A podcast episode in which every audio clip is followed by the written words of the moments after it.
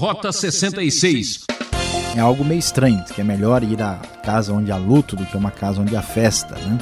A tristeza é melhor do que o riso, o coração do sábio está na casa onde há luto, né? Só falta a gente ler isso sexta-feira à noite com chuva no escuro. Estamos começando mais um programa Rota 66 em nossa série de estudos no livro de Eclesiastes. Chegamos agora nos capítulos 7 e 8, onde o professor Luiz Saião preparou um tema muito pertinente sabedoria do dia a dia. Você tem certeza, já se perguntou qual é o sentido da vida? Certo? Já deve ter questionado se Deus deixou algo acontecer de errado, certo? Que no fundo mesmo o negócio é aproveitar a vida enquanto é tempo, certo? Bom, eu também já fiz várias perguntas e passei por várias crises. Ouvinte, acompanhe esse comentário e saiba mais como viver com inteligência. Rota 66, caminhando por Eclesiastes, hoje estudando o capítulo 7 e o capítulo 8. Você tem acompanhado a luta, a grande dificuldade do nosso mestre de Eclesiastes ao analisar a vida e suas contradições na busca de significado. Hoje estudamos capítulos 7 e 8. Vamos falar sobre sabedoria do dia a dia.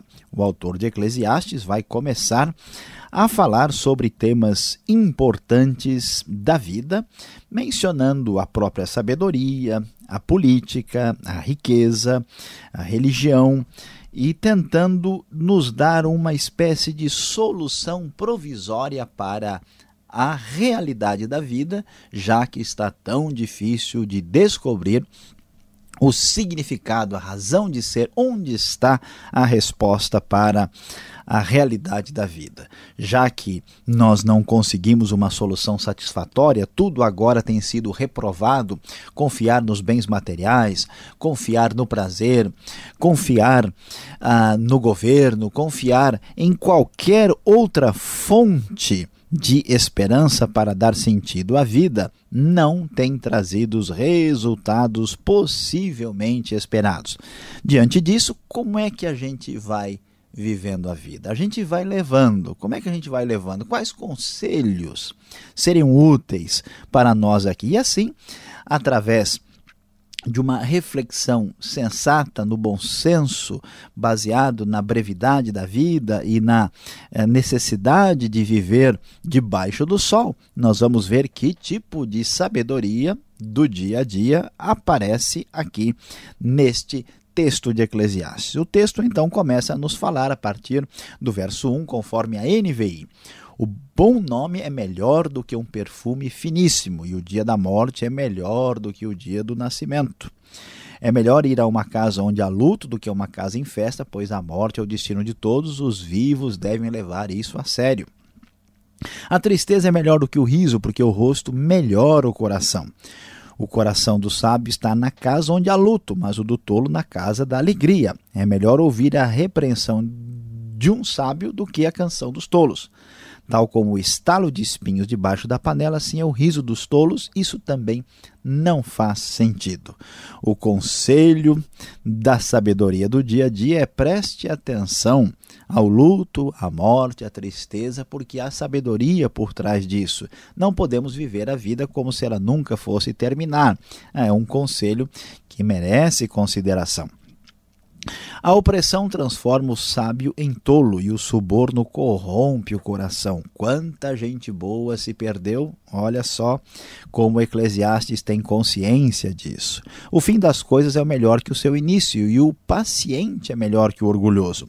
Não permita que a ira domine depressa o seu espírito, pois a ira se aloja no íntimo dos tolos. Não diga por que os dias do passado foram melhores que os de hoje, pois não é sábio fazer esse tipo de pergunta.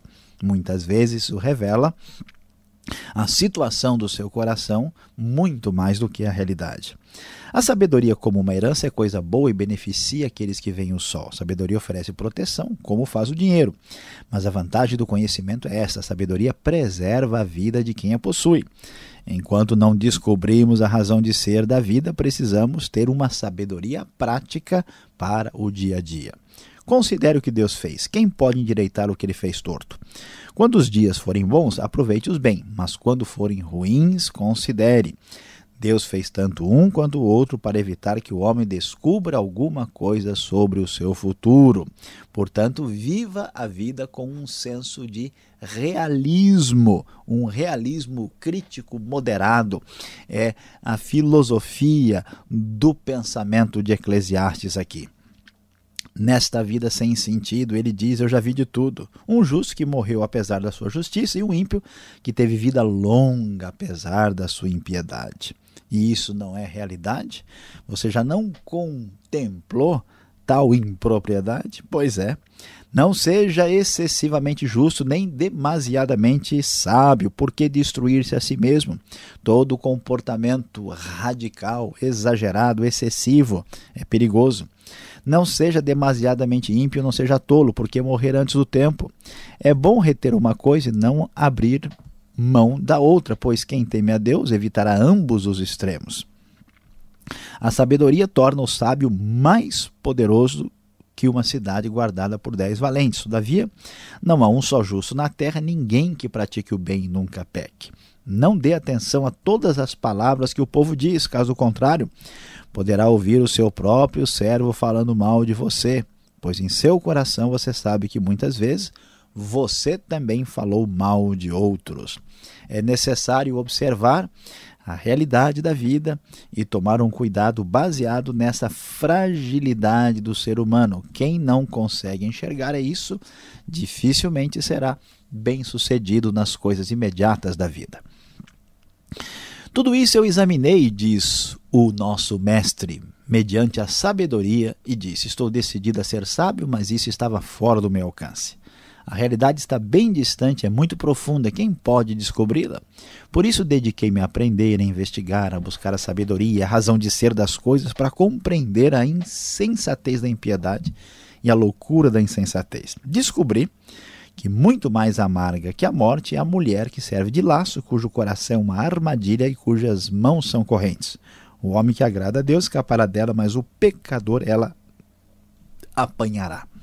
A literatura de sabedoria da Bíblia critica por tantas vezes a mulher perversa, especialmente a mulher imoral que destrói-se a si mesma e também quem a acompanha. Veja, diz o mestre, foi isso que descobri. Ao comparar uma coisa com outra para descobrir a sua razão de ser, sim, durante esta minha busca que ainda não terminou, entre mil homens descobri apenas um que julgo digno, mas entre as mulheres não achei uma sequer. Realmente a sua experiência com as mulheres não foi nada animadora. Faz parte do seu pessimismo e da sua atitude negativa diante da descoberta da realidade. Assim cheguei a esta conclusão. Deus fez os homens justos, mas eles foram em busca de muitas intrigas. É necessário enfrentar a realidade cotidiana. Como ter sabedoria para o dia a dia enquanto estamos en tentando entender a realidade desse mundo complexo e muitas vezes controverso.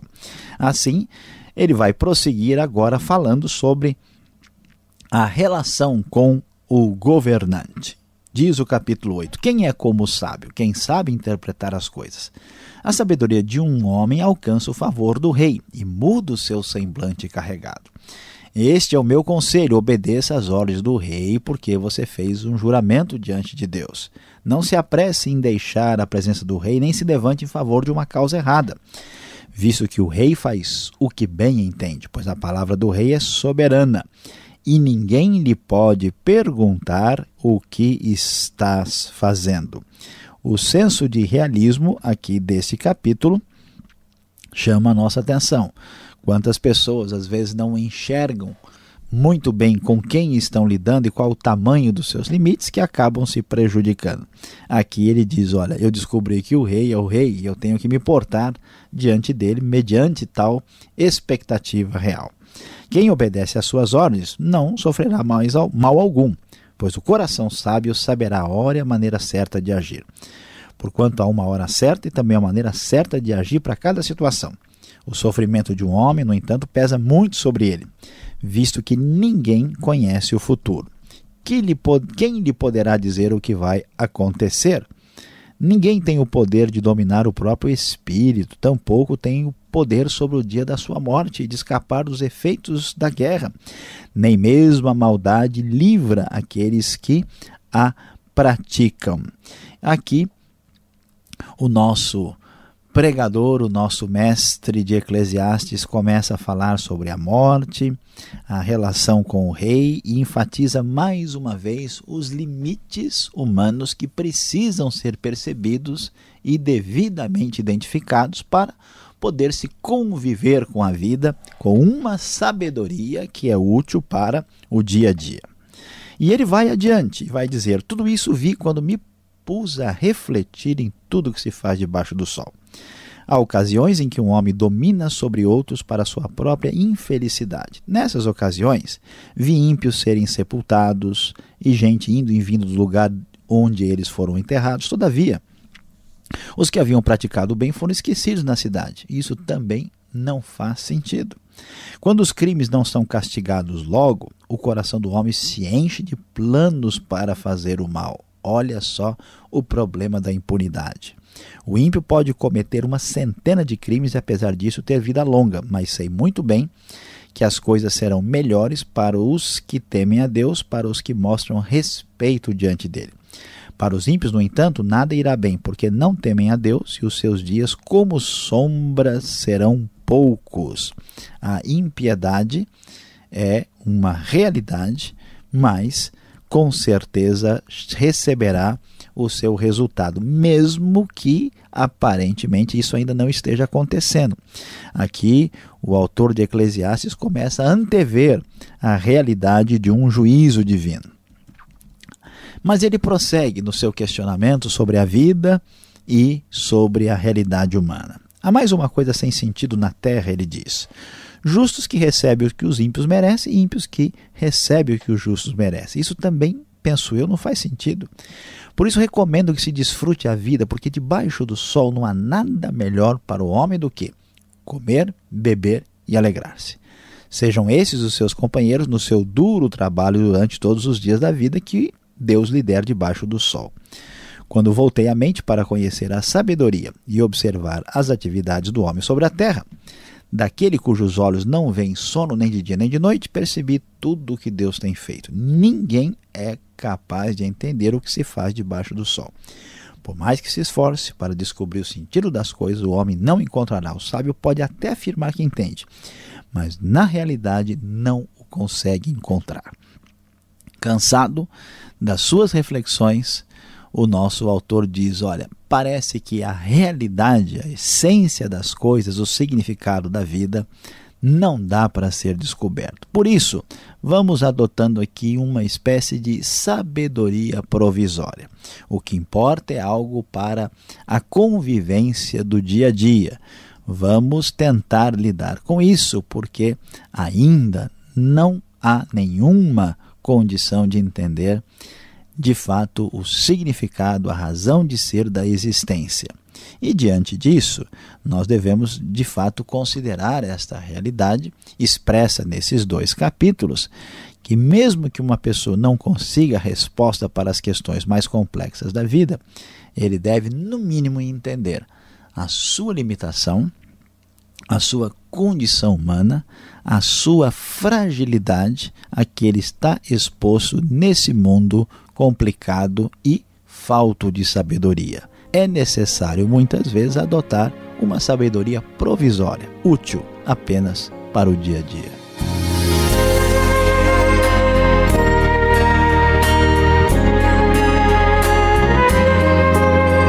Professor Luiz Saião volta já já. Este é o programa Rota 66, o caminho para entender o ensino teológico dos 66 livros da Bíblia. Nossa jornada segue pelo livro de Eclesiastes. Hoje, capítulos 7, tema Sabedoria do Dia a Dia. Rota 66 tem produção e apresentação de Luiz Saião e Alberto Veríssimo. Na locução Beltrão, realização Transmundial. E mande a sua carta. Caixa Postal 18.113, CEP 04626-970, São Paulo, capital. Correio eletrônico, rota66 arroba transmundial.com.br. Escreva. Continue agora com um bate-papo interessante.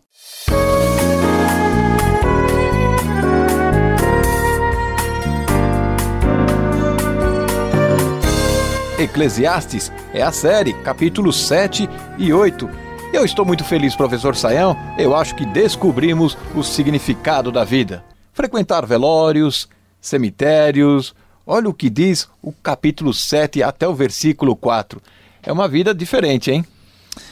Olha, Pastor Alberto, eu entendo a sua felicidade, mas não dá para transformar o, o Eclesiastes em filme de terror aqui. Acho que você está mais para a família Adams do que qualquer outra coisa hoje. A ideia não é bem essa. Veja, o que ele está dizendo aqui é algo meio estranho, que é melhor ir à casa onde há luto do que uma casa onde há festa. Né?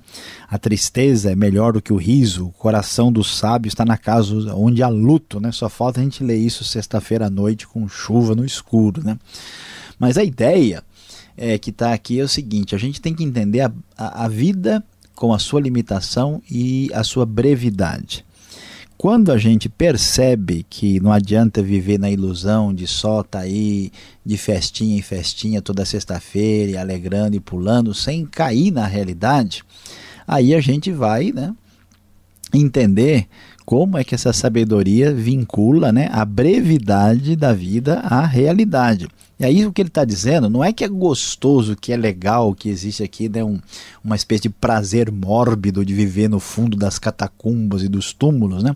mas é que encarando esta realidade da morte, né, da limitação e fragilidade humanas, é que a gente adquire sabedoria. Então, e infelizmente, né, é verdade que há mais sabedoria no cemitério do que uh, no carnaval né, e na festa popular.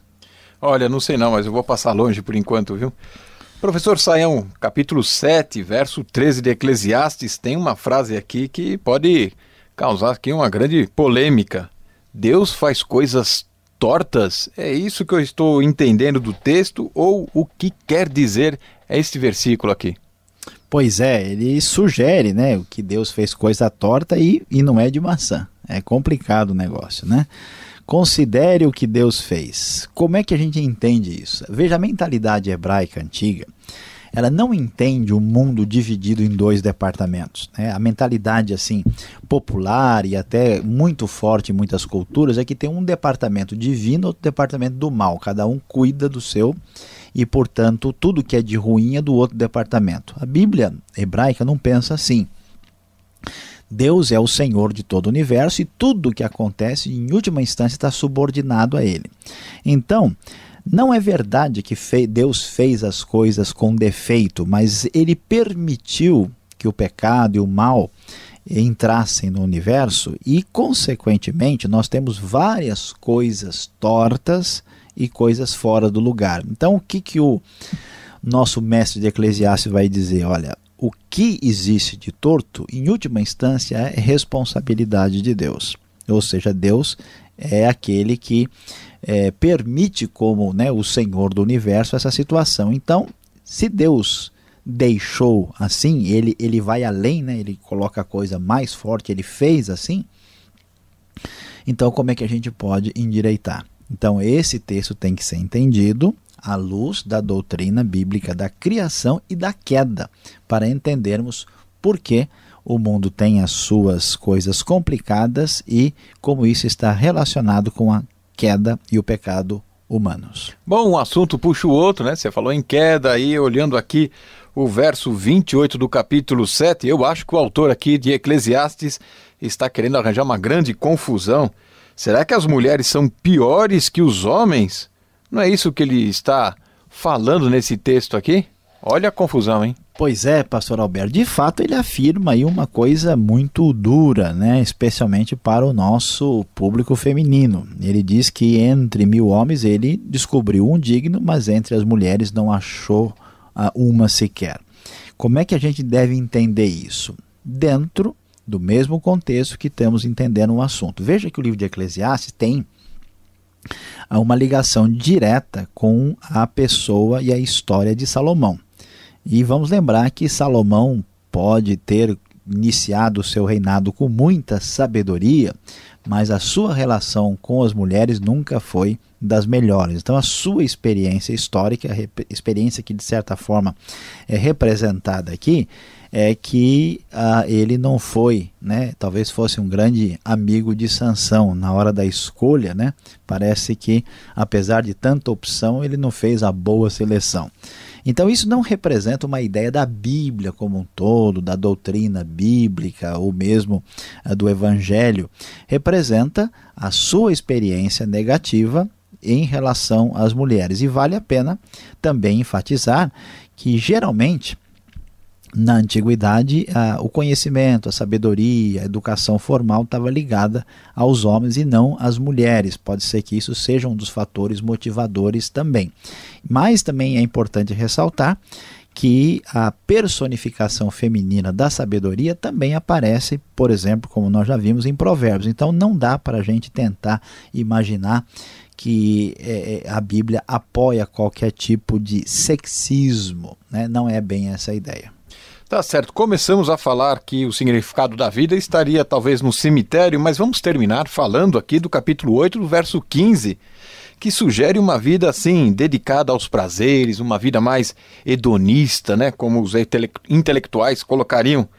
Então, já que não está no cemitério, a gente pode colocar que a gente encontra em lugares mais alegres? Pois é, parece que a sugestão que é só alegria. Vamos lá, né? Olha só, recomendo que se desfrute a vida porque debaixo do sol não há nada melhor para o homem do que comer, beber e alegrar-se, né? Só faltou aqui o dormir e não pagar, né? Parece que nós estamos lá em Copacabana, Ipanema, em clima de Copa do Mundo, coisa está muito jóia.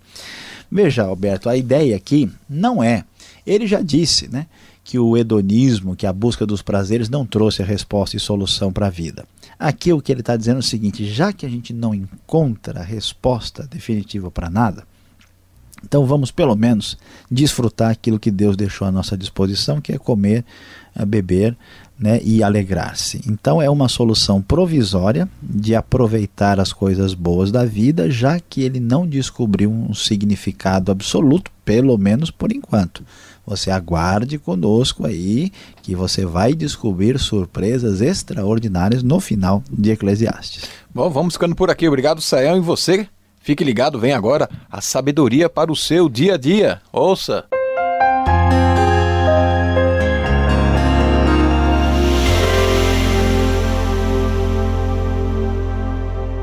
No Rota 66 de hoje você acompanhou Eclesiastes 7 e 8, falando sobre o tema sabedoria do dia a dia. E o que vamos perceber e descobrir nesses capítulos é a consciência, mais uma vez, de que a realidade do mundo que nos cerca é muito difícil de ser entendida, compreendida, e o significado da vida ainda não foi encontrado pelo autor de Eclesiastes. Mas há uma coisa interessante que ele nos mostra e nos ensina com muita propriedade aqui. É a consciência da nossa fragilidade, a consciência de que somos pequenos e precisamos nos acomodar a tal realidade. Saiba que, que aqui está a grande lição. Consciência de limitação é início de sabedoria no coração.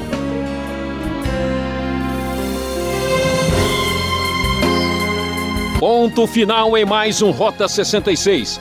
Voltaremos nesta sintonia e horário com a continuação deste estudo em Eclesiastes. Até o próximo programa e acesse o site transmundial.com.br. A paz do Senhor e tudo de bom.